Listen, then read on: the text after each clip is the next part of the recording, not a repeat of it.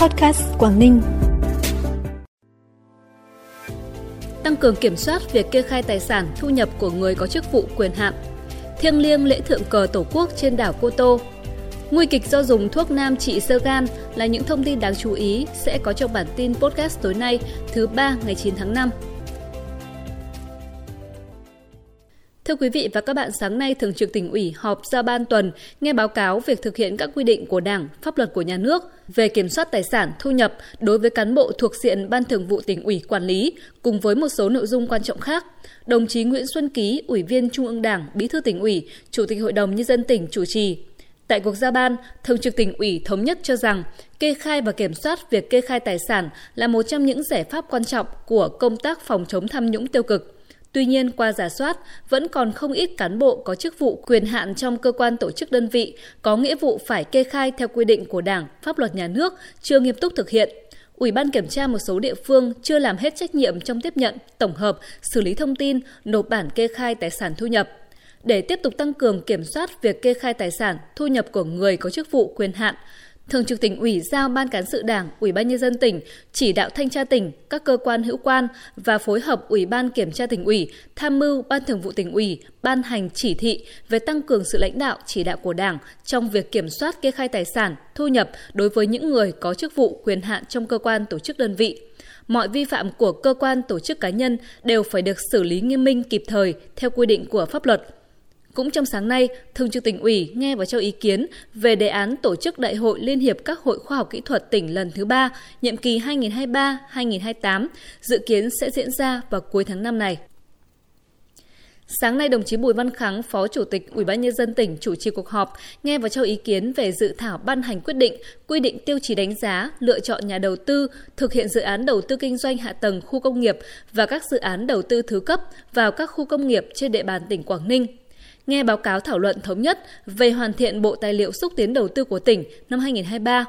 Đối với tiêu chí đánh giá, lựa chọn nhà đầu tư thực hiện dự án đầu tư kinh doanh hạ tầng khu công nghiệp và các dự án đầu tư thứ cấp vào các khu công nghiệp trên địa bàn tỉnh, đồng chí Phó Chủ tịch đề nghị các sở ngành địa phương cần tiếp tục nghiên cứu kỹ, cập nhật các quy định của pháp luật liên quan, đảm bảo phù hợp với từng ngành lĩnh vực, từng loại hình doanh nghiệp, để từ đó công khai minh bạch rõ ràng các tiêu chí, góp phần nâng cao hiệu quả trong thu hút các nhà đầu tư theo đúng định hướng phát triển của tỉnh.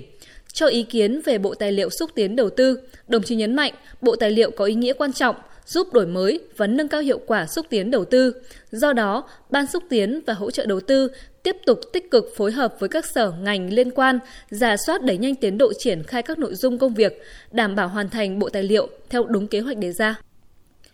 200 tỷ đồng là số thu ngân sách nhà nước của thành phố Uông Bí trong 4 tháng đầu năm, đạt 20% dự toán tỉnh giao và đạt 66% so với cùng kỳ năm 2022.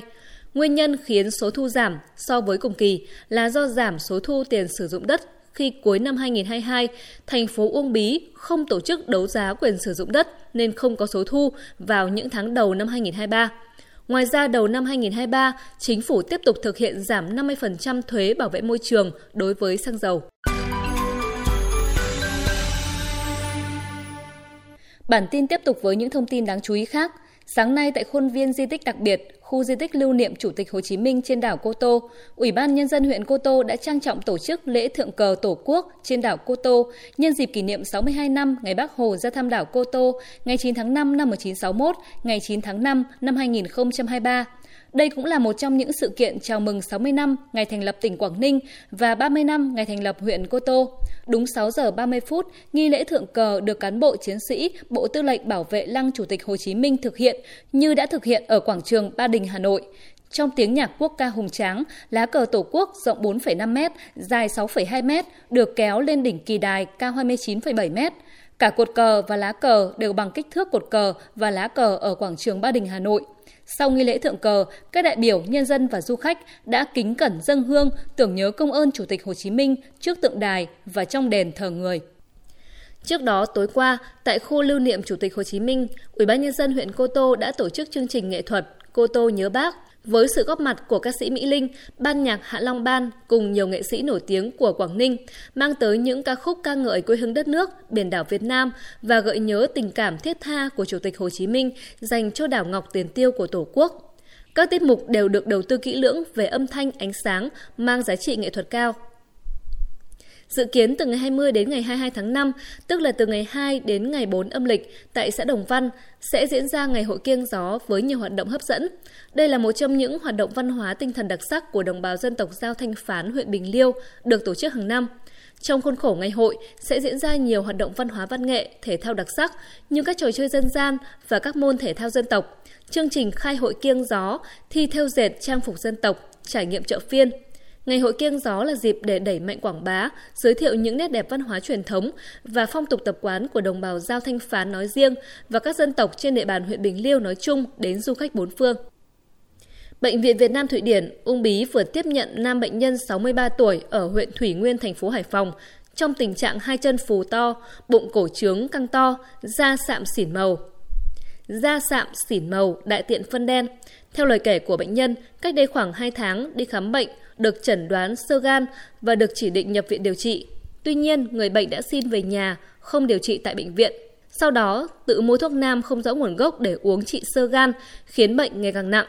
Sau 4 ngày được chăm sóc và điều trị tích cực, hiện tình trạng sức khỏe của người bệnh tiến triển tốt. Trường hợp này một lần nữa là lời cảnh báo về những nguy cơ của việc tự ý sử dụng thuốc nam tại nhà.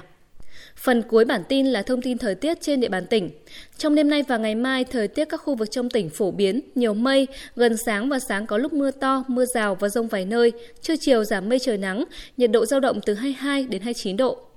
Thông tin thời tiết cũng đã khép lại bản tin podcast tối nay. Chúc quý vị và các bạn một buổi tối an lành vui vẻ. Xin kính chào và hẹn gặp lại.